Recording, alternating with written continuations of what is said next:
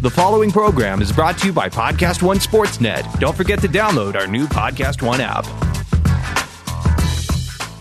Quick break to tell you guys about NFL Game Pass, the only way that you can replay every game all season long. You can relive all the gutsy calls, crazy catches, wild comebacks, and breakout stars from every game every week. It's all the action, all the football you can handle, all in one place. So every game that we're talking about right now, you guys can rewatch it after the fact.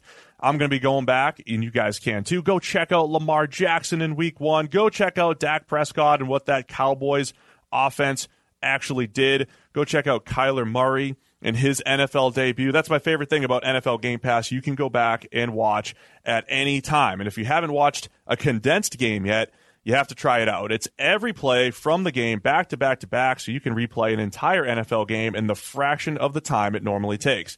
It's how I'm able to follow all the MVP candidates, all the breakout stars, and, of course, your waiver wire pickups all season long.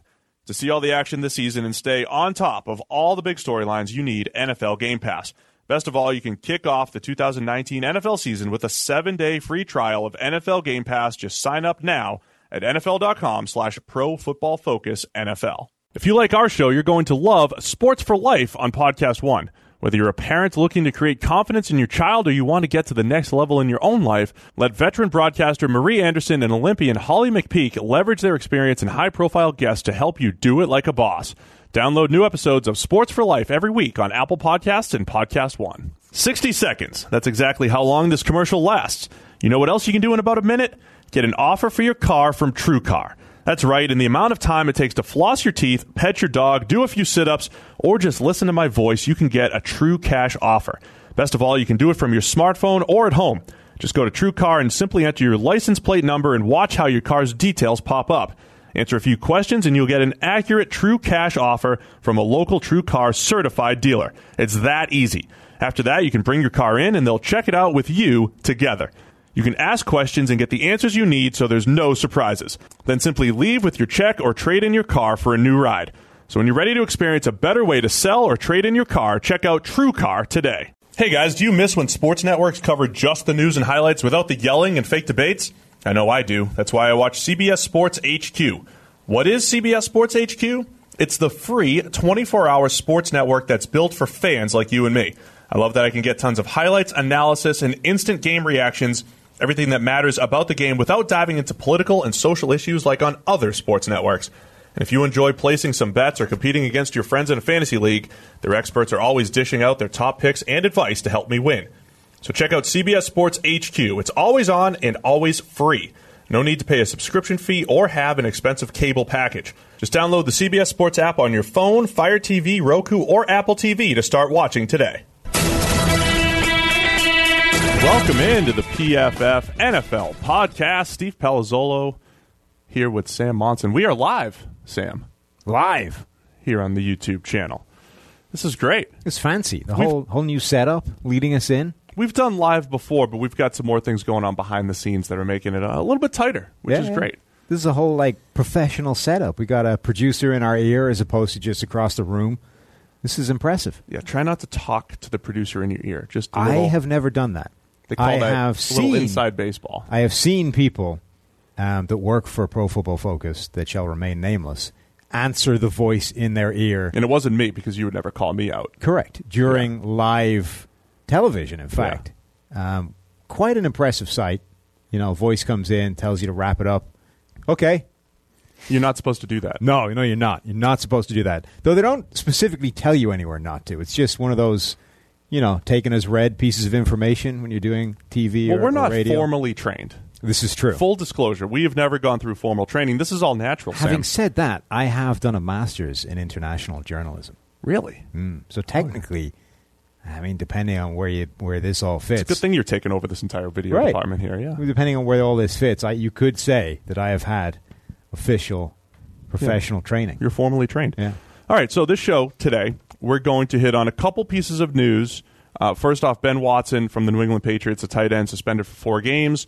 Um, I want to touch on the Giants secondary briefly. A couple things we've done on the YouTube video, uh, channel that we're just going to uh, you know bring to the podcast here, and then we're going to hit the mailbag because we did. You asked for some questions. We got some good ones, ones that I think will uh, will take us home, Sam, with some uh, good insights. I want to get some more MS Paint play diagrams though this this off season. I think that was the highlight Yeah. of last year was getting stuff drawn up on changing the game of football one MS Yeah. Paint slide at a time. When the mailbag becomes more interactive, you know, it's well, look, I have. better. I'm not sure I've seen a finer piece of play diagramming than that hail mary. the Hail Mary play. with you know encircling Grab hands. the intended target. Grab that hands. was magical. So if we can get a few more of those created during get- the off season, What we really need to do, we've got some connections now. We should we should probably be able to get um, one of the refs who does you know some of the on air stuff. Mm-hmm.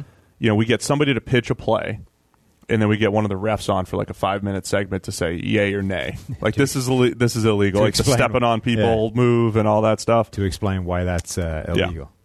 So uh, something to aspire to. All right, let's start with the the Ben Watson news. Um, he was teasing retirement. I don't know if that was because he knew he had taken some kind of supplement. Is that what uh, the rumors were? Um, but he's going to be missing four games. He, he, uh, New England essentially brought him out of retirement to pair with Austin Seferian Jenkins, trying to piece together replacing Rob Gronkowski. So now they'll be without Watson for the first four games. Don't think it's going to kill New England um, initially, but it does hurt their depth at a position where they have to replace one of the best of all time, if not the best. Yeah, um, it's interesting that it's the Patriots though, because if there's one team that probably doesn't care if you're going to miss September, it's the Patriots. True. They're not, you know, they're barely turning up for September anyway. If you come to them and you say, "Look, there's there's a problem. I'm perfectly willing to sign for another year, one last go around here, but here's the thing: I got popped for something. I'm going to miss four weeks at the start of the season." Sure. Most teams are like, "Oh, yeah, that's Well, that's a deal breaker for for, an- us." I'm afraid. For an older player, too, sometimes it, you know, keeps the wear and tear because you're pretty much going to be playing 15 or 16 games. Uh huh. You know, so it's just take the wear and tear, save yourself in September, see you in Yeah. October. So most teams are like, "Ooh, yeah, that's not going to work for us." The Patriots are like, "I mean, we're barely turning up anyway. Yeah. That's that's ideal." In fact, if anything, we'd prefer that. Yeah, so they're going to get Ben Watson uh, after Game Four, so Week Five. Um, we did. Uh, I did a video with uh, our new friend Solomon Wilcots, our new colleague working here at PFF. We broke down, hey, what what is this Patriots offense going to look like next year? They've grabbed N'Keal Harry in the first round, Demaryius Thomas, Dontrelle Inman, all these bigger receivers. Is that the way that they're going to try to replace Gronk? You bring in Ben Watson, you bring in Seferian Jenkins.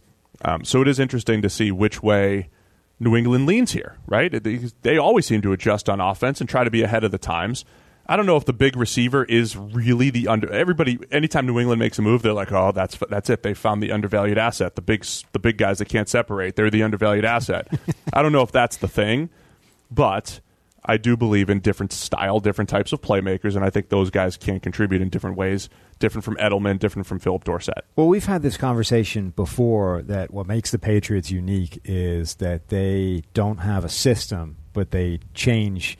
They do game plans, and Right. week to week they can be completely different. But it means that on offense, in particular, that you've gone through several different iterations of essentially the same system, but they look completely different. You know, you've had this system that used the two tight ends, the Gronkowski and Hernandez. You've had the Randy Moss and Wes Welker era. Um, Yeah, they were ha- spreading out when teams were still wearing and then you know, you've, too tight You've fullbacks. had the area where everybody was a slot receiver. Like they didn't have legitimate big bodies outside. You had everything that worked over the middle. Everybody was an Edelman, an Amendola, or Gronkowski. You didn't have a perimeter threat, and now it's okay. Gronkowski's gone. What does it look like now? And then you draft N'Keal Harry in the first round. It's like, well, what does that look like? Because if there's what, and N'Keal Harry does a lot of things really well. One of them isn't separate. Like if you look at his targets, he's not open ever. Now he makes some spectacular plays despite that, but when you're pulling up a guy's highlight reel after they draft him, you're like every single one of these catches is there's a guy draped all over him. That's kind of concerning in a league where the trend right now is to get guys that will get open. Because typically guys that just win contested catches don't at the next level or at least they don't do it consistently well. The you know the highest people in the NFL in terms of winning contested catches are at like 60 something percent Yeah, and it's tough is to be that consistent. right which is with it, just right. about the baseline of you know general reception so if you're saying the very best at doing this specific skill can only get it done about the baseline of catching that means most people are nowhere near that so it's not a good thing If you're always expecting a quarterback to make the ball contested, that's not a great thing. It was interesting. There was I saw another N'Keal Harry highlight reel or highlight clip show up on Twitter the other day. It was like a bubble screen that, and it was N'Keal Harry turns you know nothing into something. Bubble screen, and then he ends up like reversing field seven times and going. He had multiple plays like that. Yeah, but this field. one, it was only nothing because he dropped the bubble screen, which I thought was kind of funny. It's like drops it, picks it up. Now he's in hell because the play's gone, and suddenly he ends up reversing field a couple of times and making a positive play. Like, okay. On the other hand, if you just caught the bubble screen in the first place, maybe it might have been better. Um, but he's it's like when you fumble, you know, you bobble the punt a little bit, and it screws up the. he's uh, just this fascinating player because the stuff that he does well, he's really good at. He's a great contested catch guy. He's great after the catch or with the ball in his hands, Right. however it gets there, whether it's a drop, then a scoop. Um, but he's really good at that stuff. It's just that I don't ever see him get a separation on the outside. So does he become like New uh, New England's version of Marques Colston, like a big slot that operates inside that has some bubble screen trick play kind of capability, like a cross between Marques Colston and Cordarrelle Patterson? Does he work the middle of the field a little bit? So that I, I initially said I think he could replace what they had in Brandon LaFell a few years ago, and that's going back a few years where LaFell would run, you know, the back shoulder stuff against man coverage, run slants, be you know, do some things in the red zone, run some shallow crosses, things like that. Um, you can scheme people open too. It's not all you know um, when it comes to Harry, um, but I also think when you look at how many tight window throws Brady did make to Gronk, right? There are certain times you have to make those, right? Oh, yeah. So they have to be replaced by somebody. So is it a N'Keal Harry? Is it a Demaryius Thomas? Is it a Dontrelle Inman? I think they're trying to find, all right, when we do have to beat man coverage and nobody's open because there are a lot of plays like that in the NFL. Nobody is open and you do have to back shoulder, you do have to throw it up and away from coverage. Give us a couple big catch radius guys. So you have a few of those guys competing for some snaps. You have an Edelman that can still get open.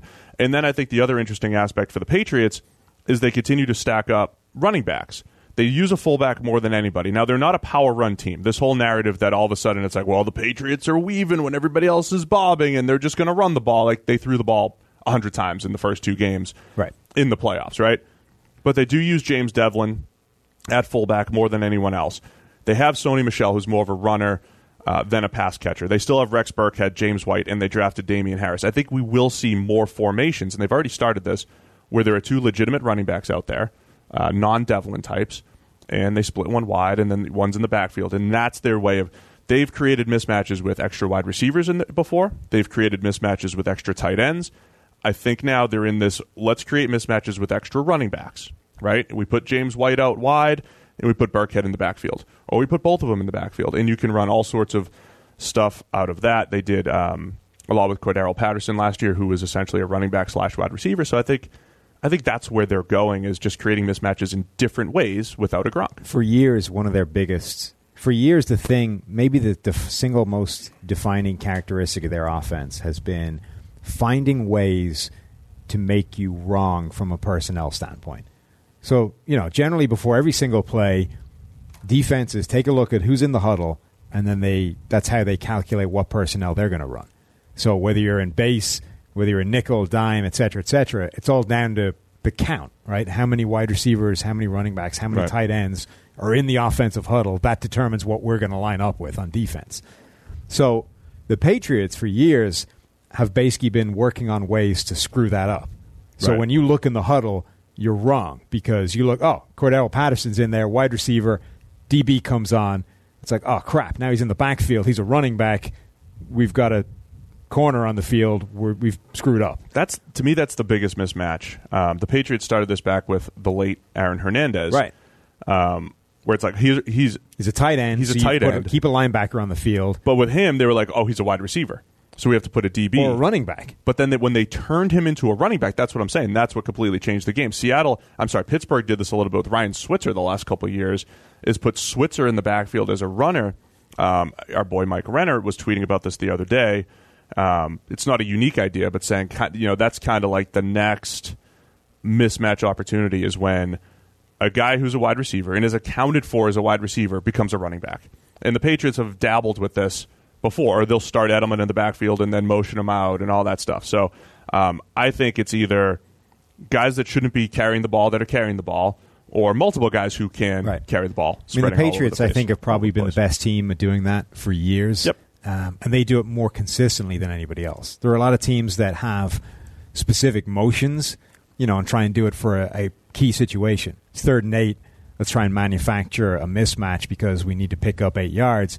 The Patriots, I think, do it as a staple part of the offense more than anybody else. Yeah, and I honestly I think they've been more creative than ever the last couple of years. It Yeah. used to be like, all right, Welker's generally going to be in one of these couple spots. And the last couple of years, they were really, really interchangeable with all of their receivers. And I think their system lends itself to this more than others because, you know, it, the way it works, you can run everything from every personnel and, and Right. formation. And it's just easier to start messing around with stuff like that than it is for, you know, pick another random offense. Andy Reid's offense is going to be harder to do that because everybody needs to know everybody else's specific role with the verbiage, et cetera, et cetera. You need to like cross train players by position. The Patriots, you don't. You just need to understand where you're lining up, and then you're good to go.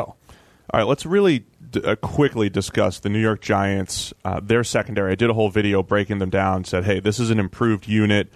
Um, even without Landon Collins, it's not so much that they're taking this massive leap forward, but I do like the fact that they the way they attacked the cornerback position in the draft and the different style cornerbacks that they've brought in. Sam Beal from the supplemental draft, and of course DeAndre Baker in the first round, Julian Love in the fourth round. Julian Love might be cross training a little bit at safety in the future. Jabril Peppers comes in to more of a strong safety role. Uh, the actual free safety role role, Antoine Bethea, Michael Thomas, just um, Michael Thomas, excellent special teamer. Bethea getting a little bit older. I, I think they're you know they're both placeholders. older? He's old. Yeah. Uh, placeholders.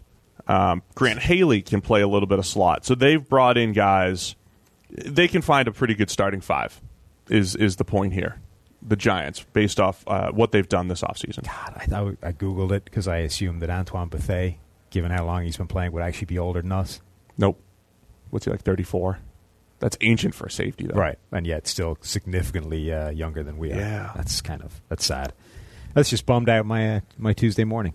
Yeah, Um, I've I've said that before. It's you know an odd time in life when like the guy that's getting old and you know sports. I've, I've like passed the point where getting old is is our age. I thought though, like he's old. Like he's been he's been old for a while. Yeah, he's like slow, he must be barely old. even yeah, walk. yeah. Like he must be older than us. No, not even close. Um, Young buck. What's really interesting to me about this Giant secondary, for a smug self sense of satisfaction, is that Janoris Jenkins has ended up being the player that we said he was when the Giants threw all the money at him and then played really well for one year, and everyone's like, "Ha ha, you guys are idiots."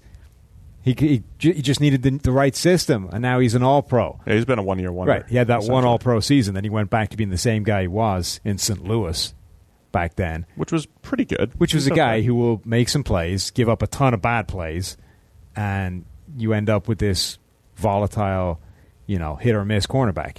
And that's kind of what he's ended up being. one of the one of the worst things I think to happen to Giant to the Giants was having a good 2016 season. Sounds weird, right? But massively two, overachieve and make everyone think that they're contenders. completely overachieved in 2016. Eli was actually worse that year than he was in 17 and 18. These last couple years, Eli was like more reasonable than he was that particular year when they won all those games. But the defense, you know, Landon Collins was a defensive player of the year candidate, career year from Janoris Jenkins. They were excellent defensively that year. DRC back there making plays. I mean, it was um, it was a very good year for them, but they also weren't a 10 or 11 win. What did they ended up with 10 or 11 wins? They were not that good. So you go into 2017 with these high expectations, and it's like, no, look at this roster. It is not great. Right. And 17 and 18 has kind of been the same story. Now, Daniel Jones' move aside, we said, look, we liked the Giants draft. We liked a lot of the things that they did, what they've brought in. And if you just look in isolation, they've done some nice things on the offensive line the last couple of years. They've done some nice things in the secondary, at least, you know, throwing assets at it. And uh, I, I think that will, will do them well in the long term in this rebuilding process now for the right. Giants. It, they're they're interesting because I think that their their ability to identify talent is good. So they find good players, I think, reasonably consistently, or as good as anybody in, you know, the NFL. And it's like the strike rate generally for identifying talent is not good. Yeah. across you know league wide. Generally speaking, people aren't dramatically better or worse than anybody else, but everybody's bad in terms of your strike rate. But I think the Giants in that spectrum are as good as most people. It's just that they don't they haven't worked out the um, the value component of it. It's like ah, this guy's good, we'll draft him, even though okay, but he's good at a position that doesn't make a big impact. So that's a that's not a good place to spend your assets. So the Jabril Peppers thing, I think, is a great example, right? The tra- in fact, both trades with Cleveland. In neither case did the Giants get demonstrably worse players than the ones they shipped out. But what you did is send away two of the most valuable positions in the game and acquire two of the least valuable positions. Remind everybody what those were. So there's picks and stuff involved, but essentially the players traveling either way is Odell Beckham leaves, um, and Olivier Vernon leaves. So star wide receiver, star pass rusher, or at least prime pass rush, primary pass Yeah, rusher. top 20. Right. Coming back the other way are Jabril Peppers, strong safety, and um, Kevin Zeitler, Kevin Zeitler, guard, guard. yeah. So And of course, they got a first round pick, which they used Exactly. So there's picks Dexter Lawrence as well. To it's not like a straight thing, but the Right. idea is you've the players you've targeted in these deals. You've got rid of the two most or two of the most important positions, pass catcher and pass rusher, and you bring in a guy who needs really needs to play in the box as a strong safety and a guard.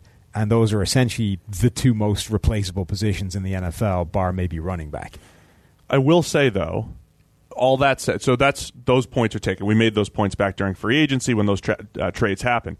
The way they attacked the draft, though, going with three cornerbacks, um, using actual picks on three cornerbacks, getting Dexter Lawrence in the middle, you know, who's not just a two down nose tackle. He, you know, the expectation is he can rush the passer. Well, he needs to be because the the numbers the two down thing is now a misnomer, right? Two down is now one down, maybe. Like the NFL average last year for base defense, which is what those two down players play on, whether it's a run thumping linebacker, whether it's a nose tackle that leaves on third downs, those guys are t- uh, base defense average 25% league wide. Right. And that's just of defensive snaps. So that's not even counting fourth downs that are mostly special teams plays. 25%. So at most, those two down players are a one down player, and it's really half a down now. But so for, for a guy like him, it's it's can he rush the passer enough, and there's still value in stopping the run in those lighter boxes There in the is. nickel set. The point is, yes, he needs to play a lot of snaps to justify the first round pick, but the fact that they have maybe the worst edge rush, rush situation in the NFL Mm-hmm. with guys like Kareem Martin, they did draft Oshane Ximines from Old Dominion, undersized, some huge question marks. Guys like Avery Moss might be seeing snaps. I mean, they're just not really equipped off the edge. Lorenzo Carter, Markus Golden was a pretty good. Hey, let's see what he has left. I mean, but they are really uh, band aids left and right here, is Yeah. what they're using. Um, the fact that they didn't go crazy, you know, squeezing a guy in there, a Montez Sweat, whatever it was, right? Um, and they did attack the secondary. This is something that we would probably get behind based off all our findings. Say coverage over pass rush. So um, they'll be an interesting test case. Um, of course, it a lot depends on how good De- DeAndre Baker is, the first round corner. How good Julian Love is, a guy we had as a second round type of corner. He got him in the fourth. Can Janoris Jenkins be a little bit better than he was the last couple of years? Jabril Peppers is he used in the proper role? Sam Beal. Sam Beal, you know, supplement. So they got all these pieces and interested to see how that all works out. And I think the Giants and the Ravens are kind of the two test cases where they've put resources in the secondary. The Ravens are more proven in the secondary. They have legit one of the best top 5s Mm-hmm. Um, but both teams very limited pass rush options. Yeah. So I want to see how they make that work. The Giants, in particular, I think, are just a work in progress at the True. moment. Like the, this, I don't think, like you said, the, the 2011 season sort of put in people's heads, or not 2011, 2016 season put in people's heads that this team was a lot closer than it was. Right. And they're really in the midst of a massive rebuild, one that A is going to be essentially determined by what happens at quarterback, whether they were right or not about Daniel Jones. But B, I mean, this entire roster essentially needs to be turned over, and they're just starting that process now. All right, let's get to Mailbag. The mailbag. questions. yeah. We have some questions. Nice. What do we got? I got to fire them. I, I got to go find. You sent them to me on Skype. All right, I gotta got go I got 'em, find I got. The questions. Well, the first one, somebody asked, had you uh, taken to the gym and or dieting because apparently you, you're starting to look pretty No. trim, Fatter than ever. fatter than ever. Yeah. Wait, hang on. Oh wait, that- I, I went to the gym two weeks ago. that's true. Does what? What's the what's the scale say now? Uh, we're between 278 and 283. Well, that's not fatter than ever. Then you've you've I've been up there you've before. topped 285. Yeah, but I've been when I was in training. I was up in that high 270s with muscle. Ah, ah, yeah. That muscle has I mean, that's- slowly yeah, that's- evolved to fat. It's fun. It, it's years. interesting though because when the the occasion that you and I will go to the gym, um, and by that occasion that means when I can actually get you there. This week we're doing it. We're going to, want to go this week. Not today. I got so lunch. you know, Steve doesn't do a whole lot of gym stuff anymore, but when he does, just by being your size, you remain absurdly strong at certain things. Thank you. Just by virtue of being a giant human being, like you are literally a hundred pounds heavier than me in existence. That's vaguely impressive. Just get out like a hundred pounds, curls and everything. Yeah, hundred pounds is a lot of weight that you're just permanently carrying Long around. levers is tough though. It is. So certain things you're in trouble because, Yeah. you know, your arms are nine foot long and that's just a lot of stabilizing that needs to happen. But there are certain things that you're just irritatingly strong at right out of the box.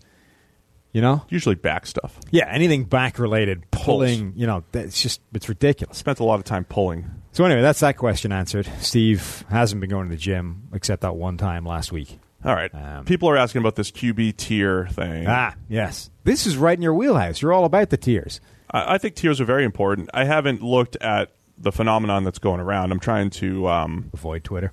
trying to take a step back from Twitter a little bit. I'm trying not to get sucked in. Not that I don't like the interaction. I still want to put my thoughts out there and interact with the fans. I need to not get sucked into like my timeline and getting angry about stuff that doesn't matter and all that. I'm trying to focus on bigger things. Can I give you the most interesting thing about the QB tier thing to me? What's that? it's not who you put where, which is obviously what like the purpose of the whole thing.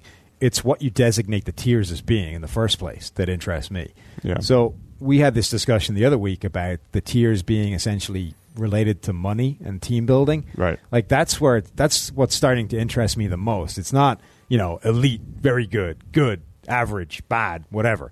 It's you've got this golden area of great quarterback, rookie contract. That's like the jackpot. And then below that it's just great quarterback, regardless of how much you're stuck paying him. Then it's then you get into this this gray area and the, the sort of different tiers of all right, now I've got an okay quarterback who I need to pay a decent amount of money, or I just throw a dart Honest- at a draft pick. honestly, so we going back to the QB clustering thing that George and Eric uh, worked on, and this this came from us having back and forth discussions on you know how do we define quarterbacks, and then they kind of let the math shape these clusters, and they came up with six basic clusters, and here's how they shake out. Cluster one is your elite quarterback, and it's all based off of positive and negative grades in the quarterback system, essentially. So your tier one quarterback, it's Brady, Brees, Rodgers, over time, consistently sitting in tier one, and they make a lot of throws. They don't miss a ton of throws. They make big time throws. They don't have a ton of turnover worthy throws, right? So those guys are pretty clear, right? Tiers two and three, clusters two and three, because they're not tiers, right? Clusters two and three are where the majority of the uh, quarterbacks in the NFL probably fall.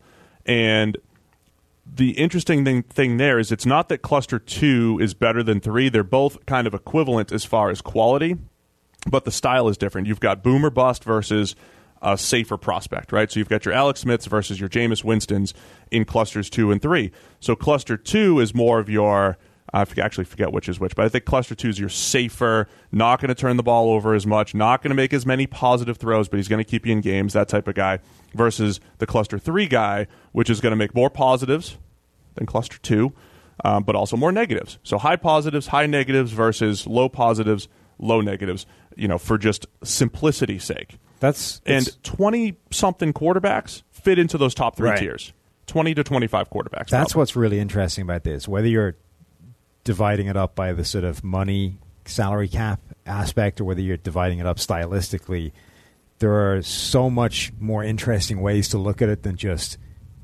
better than the other guy. Right. Well, because uh, I think a big part of it is okay, if you have Carson Wentz or you have Deshaun Watson or you have Alex Smith, what do you do? Or what should you expect? That's a big part of it. What do you expect from this guy? And with Alex Smith, you say, okay, um, I, I, know we like to poo-poo coaching, you know, QB winning percentage and all that stuff, but the fact that Alex Smith has consistently pretty much been on a winner, I think has spoken to his style of taking care of the ball. Right now, do you want him to go out? I still, uh, so I think he's capable of going out to win a game for you here and there, but he does he either chooses not to or stylistically you say, okay, he, we just want him to get us on the green, get us close. Whereas you do have a guy like Carson Wentz, the more you watch him, he can go win a game for you. Deshaun Watson can go win a game for you, but they could also lose it. mm hmm Jameis Winston is similar, but at a lower tier than those guys. Carson Palmer was similar to, say, Carson Wentz, Cam Newton, those guys that can go win a game for you, but um, they'll lose one for you as well. Um, so I think knowing what you have is important. And then if you're an organization – if you have a Carson Wentz, I don't think his MVP season of 2017, MVP caliber season, is real Carson Wentz. I thought that was one of his peaks, just like Cam Definitely. Newton's peak right. was 2015. Can he hit? Now, peak doesn't mean it's the top you'll ever hit. It means in a 10 year career, you might hit three peaks, and that's going to get you pretty close. That's the other aspect about all this, right? Is when. So the in any, but it could right. be any given year. that's the thing. So when you're when you're ranking all these quarterbacks, what are you ranking? Are you ranking them at their peak? Are you ranking them coming off their right. lowest ebb? Are right. you ranking somewhere their baseline, what you expect them to be going forward? Because, like, right now, you would say that Cam Newton is not good. But we've seen Cam Newton play like well, that's MVP. you because you just you just speak in not me. Other people, I've I've looked at the tiers. People would say that he's not good. Literally, not good. That was their tier, not good. So, really, people out there are, would would suggest that Cam Newton is not good. Uh, but we've seen Cam Newton play at an MVP level. So if you're ranking Cam Newton, what do you rank him as? Because right. when when is a relevant part yeah, of the discussion. I think I think seven years of information, seven or eight years that he's had of information is more valuable than the one year sure. of 2015. But you know that the 2015 year is in there. Newton's interesting because when you break him down and what he's done as a runner and all the touchdowns and all these different things, I've seen people put this, well, he's a Hall of Famer, put ah. this Hall of Fame case out there. God. But I still don't think throw for throw, he's he's been a top 10 quarterback more than maybe twice. Right. Once or twice. I mean, 2015 was very, very good, right? And then there's a couple other years, I forget specifically, where he was like in and around the top 10 in our quarterback grades, but there's a lot of years at 19th and 20th. And I know last year he had the shoulder injury and all that stuff. Mm-hmm. So you know, I've I've learned I don't want to piss off all the Panthers fans all the time. Well, I got he I've, had the shoulder. I'm working on my list of NFL teams. When we preview the season, we'll tell you how bad they were. Um, but Cam regressed back into what he was in 2016 and 17 after the shoulder injury. So essentially, you take his numbers in 16, 17, and 18. They're almost identical across the board positives and negatives and accuracy percentage and all these different things. And so last year, he kind of regressed with the shoulder, but kind of back to where he was anyway. And um, I watched a little bit more of Cam this weekend, actually, um, while I was you know traveling and on vacation. And you know, you see that it, it really is just like makes a great throw, throws the deep out, throws this you know nice pass where it's like that's an NFL throw, and then he makes the same pass and leaves it behind for what should have been a easy pick six, right? So that has been, I think, the story of Cam's career. He has to be he's barely a top 50 not i don't want to Uh-oh. he's in the 10 to 15 range at best when you're ranking the best quarterbacks. But yes in any given year it's not surprising to see him as a top 5 guy because he's in that volatile group. So he could be top 5 or he could be 25th and we have actually seen that in his career. Hmm. is that fair? Yeah. I think so the bottom line with all this is i think the most important part of the ranking of the quarterbacks thing is what exactly you're setting your tiers as because so, that's way more relevant than the actual list or where the quarterbacks sit. It's what you're what you're determining that by. We could do this before the season. I, I mean, I really think if we're talking a potential tier one quarterback that you feel most, you just feel eh, all this is playing the odds, right? You feel best about these guys being in the top ten in any given year in PFF grades. There's there's ten guys that in the NFL currently right now that I think have separated them from the rest. And then there's a higher, and then there's the Then there's the safe guys, and then there's the boomer bust guys. And if you put Watson and Wentz and Stafford and Newton and all those guys in the boomer bust, then that gives you it's not a cop out, but that gives you leeway. It's like, oh, when Stafford becomes a top eight quarterback this year, yeah, that makes sense. That's what he is. Even those ten guys at the top, though, in any given year, two of them are going to have crappy years and not be in that top ten. So that, that's the Drop other thing too. So we let's go back to the draft class two years ago. Baker Mayfield versus Sam Darnold versus Josh Rosen, Josh Allen, and all that stuff. I even said, as much as we loved Baker Mayfield, think he's better than the rest of the group, and there's a big step down from him to Darnold to Rosen to Allen and all those guys. I said there will be one or two years, maybe three years, where Darnold is better than Baker, or Rosen has one or two years where he's the best, right? I mean, that's fair. And this is what I said about the Watson, Mahomes, Trubisky class. In the right situation, like, I don't know who's going to be the best coming out. We weren't as high, uh, as a group, we weren't as high as, uh, uh, as high on Mahomes as maybe we should have been. But if Watson randomly has a better year than Patrick Mahomes in the next five years, is that going to shock you? no. I mean, Trubisky might shock us more now, but coming out, we thought that they were similar. We still need to see some improvement there. But that's the whole point when you're ranking these guys. The Jameis Winston, uh, Jameis uh, Mariota debate a couple years ago, it was pretty even. You know, some people liked one, some people liked the other, and they've both been similar players overall, but they've gotten there slightly differently. Mm-hmm. All right, Get we got to move on. Sorry. I, could- like this question. I could rant about QB I tiers know, all day, know. though. I'm I- sorry. I opened the Did that door. answer the question at least? Oh, God, I don't think so. I, I op- it was my fault. I opened the door. I knew what was behind. I knew what was inside Pandora's box, and I opened it anyway. And now all of the evil of the world is flooding out of your Look mouth at you moving me along. towards This never me. happens. Anyway, so uh, I didn't give. Who was that question from? Uh, At advanced lazy. No, I think that's the next one. Oh, oh. So this one So is at advanced lazy slash okay, gotcha. lazier than average is this Twitter Lazier name. than average, yeah. Has PFF discussed grading coaches, and if so, how would you go about it? Yes. Yes, we have. Okay. Yes, we've started. The uh, most basic way to do it, I think, is first off, let's just take grades aside. Also, let's let's make the point early that this is unlikely to ever be something that will see the light of the day, or the light of day in terms of public, because you know we work with all 32 NFL right. teams. Maybe on the positive end, we'll give you like our top five Right. here and, it's there. already hard enough to get Yeah. those guys listening to us before you tell them they're crap. we had a team come out last year and say, uh, a GM basically say, hey, where, where do our coaches rank? Mm. And they weren't high. Yeah. wasn't you know puts us in a puts us in a bind behind Yeah, the scenes. exactly. Um, so I think the the basic layer that you want to look at is how do how does a team produce either offensively or defensively outside of their grades? Now, understanding that grades are somewhat dependent on the coaches, putting guys in position to succeed and all that stuff. But for example, Arizona a few years ago created a ton of pressure and did a great job with their blitz package where guys didn't necessarily grade well. So if a guy gets this unblocked sack or pressure, we could say, look, if the grades from a pass rush aren't great, but you're creating a ton of pressure and havoc and sacks from blitzes, there's something schematic going on there.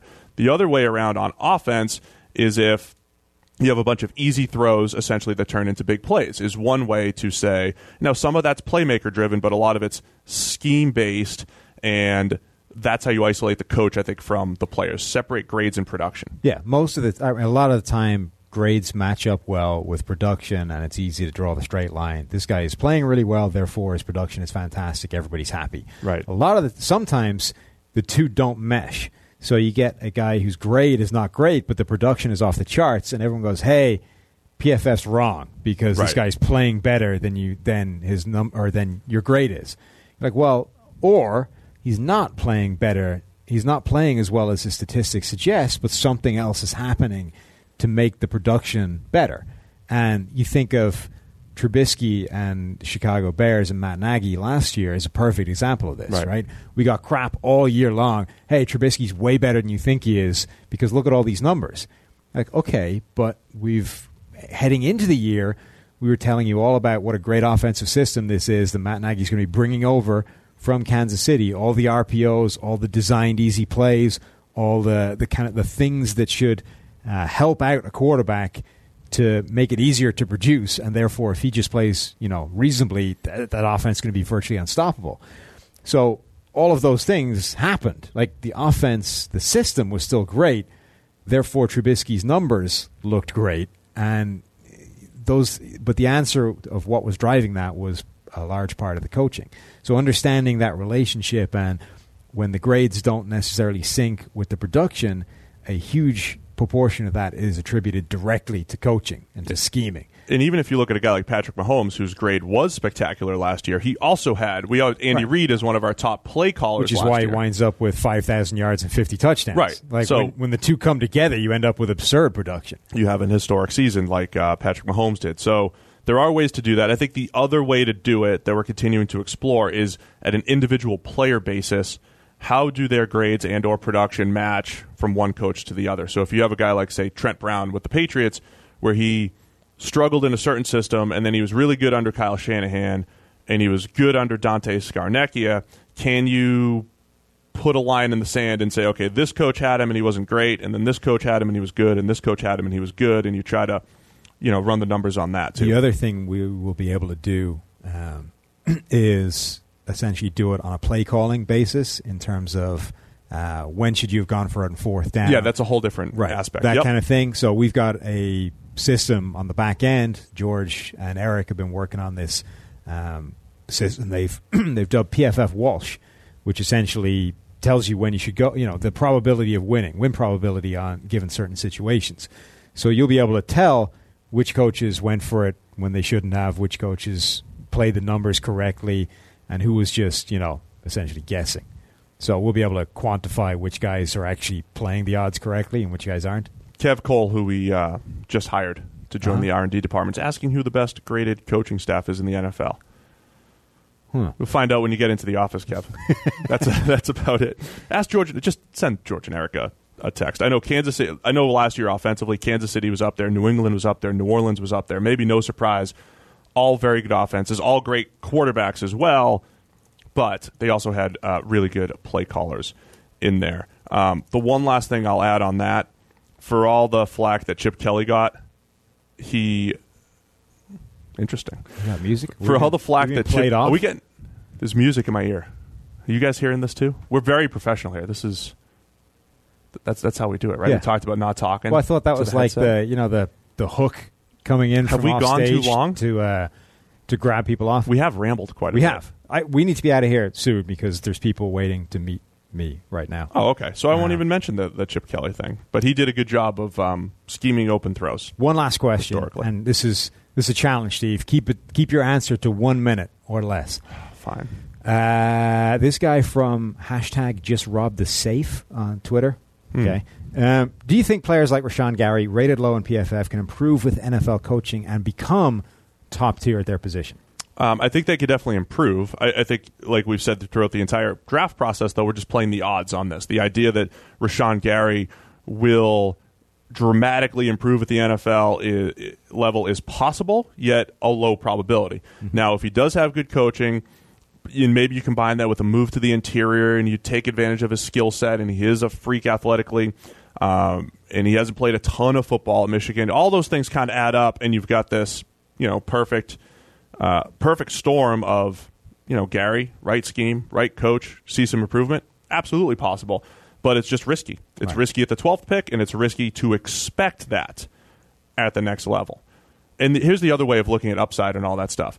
You need this and this and this and this to all go right for Rashan Gary to to hit. Where there are other players where you just need maybe like two things to go right, Right. or maybe not much else to go right. That's the whole thing, right? This whole idea of upside and the idea that it's this much higher.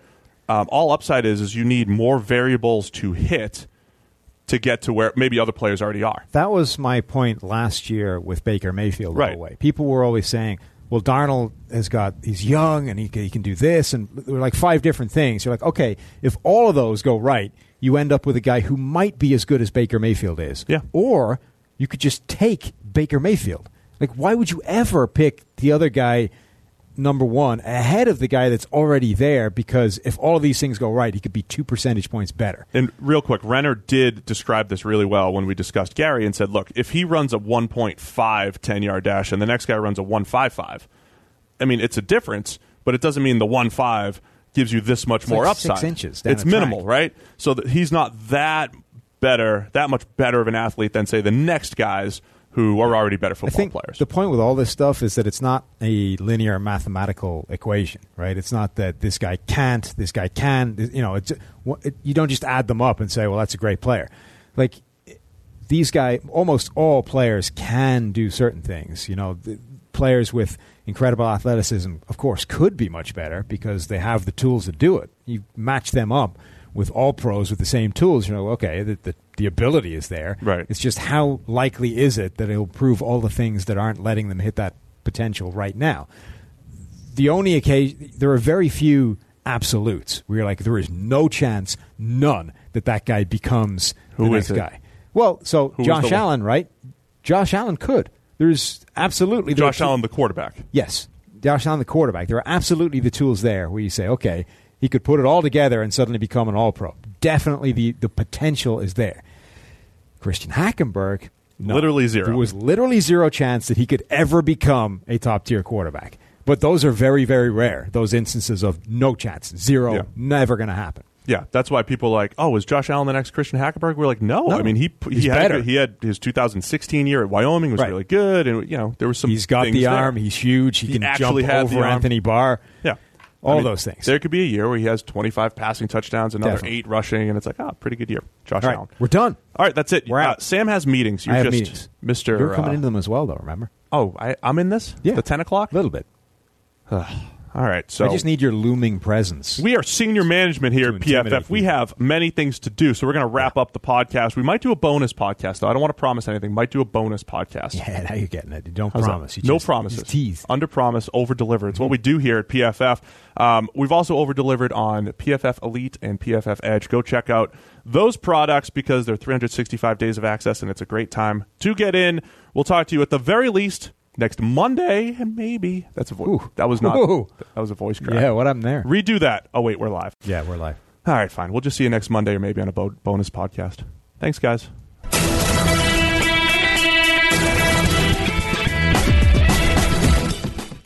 Quick break to tell you guys about NFL Game Pass, the only way that you can replay every game all season long.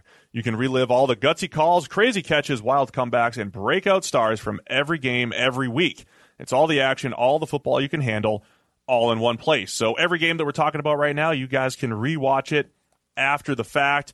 I'm going to be going back, and you guys can too. Go check out Lamar Jackson in week one. Go check out Dak Prescott and what that Cowboys offense actually did. Go check out Kyler Murray and his NFL debut. That's my favorite thing about NFL Game Pass. You can go back and watch at any time. And if you haven't watched a condensed game yet, you have to try it out. It's every play from the game back to back to back, so you can replay an entire NFL game in the fraction of the time it normally takes. It's how I'm able to follow all the MVP candidates, all the breakout stars, and, of course, your waiver wire pickups all season long. To see all the action this season and stay on top of all the big storylines, you need NFL Game Pass. Best of all, you can kick off the 2019 NFL season with a seven-day free trial of NFL Game Pass. Just sign up now at nfl.com slash pro football focus NFL.